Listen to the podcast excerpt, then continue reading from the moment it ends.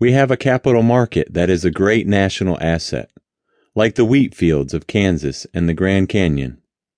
Some of the Yankee monopoly in technology and management techniques has been broken, gone to Wolfsburg and Milan and Toyota City.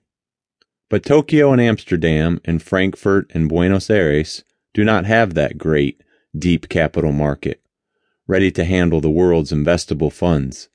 So everybody still has to come to New York. And when they come, they bring money, not only for what they buy, but also for commissions, tips, and shoe shines. Everybody came because the great capital market was so liquid and honest and continuous. Today's price related to yesterday's price, and you could buy and sell in almost any size. But there were some nagging doubts.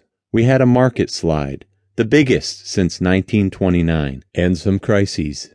Market slides frighten the public, and 1969 through 1970 was no exception. What would the public do?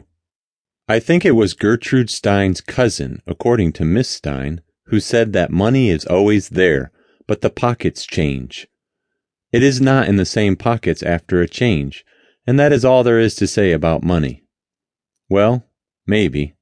From all accounts, we are now in a marvelous economy, moving forward to normal, normal being July 4th, 1955, during the Eisenhower Regency. Peace, prosperity, and harmony. Did the public get a little frightened there for a year or two? They are coming back. The brokers all sit like hunters in a blind, with the first honks already coming over the horizon. Did the big bear leave some scars? Welcome to the club. Justice Holmes said that a man has to be part of the actions and passions of the times.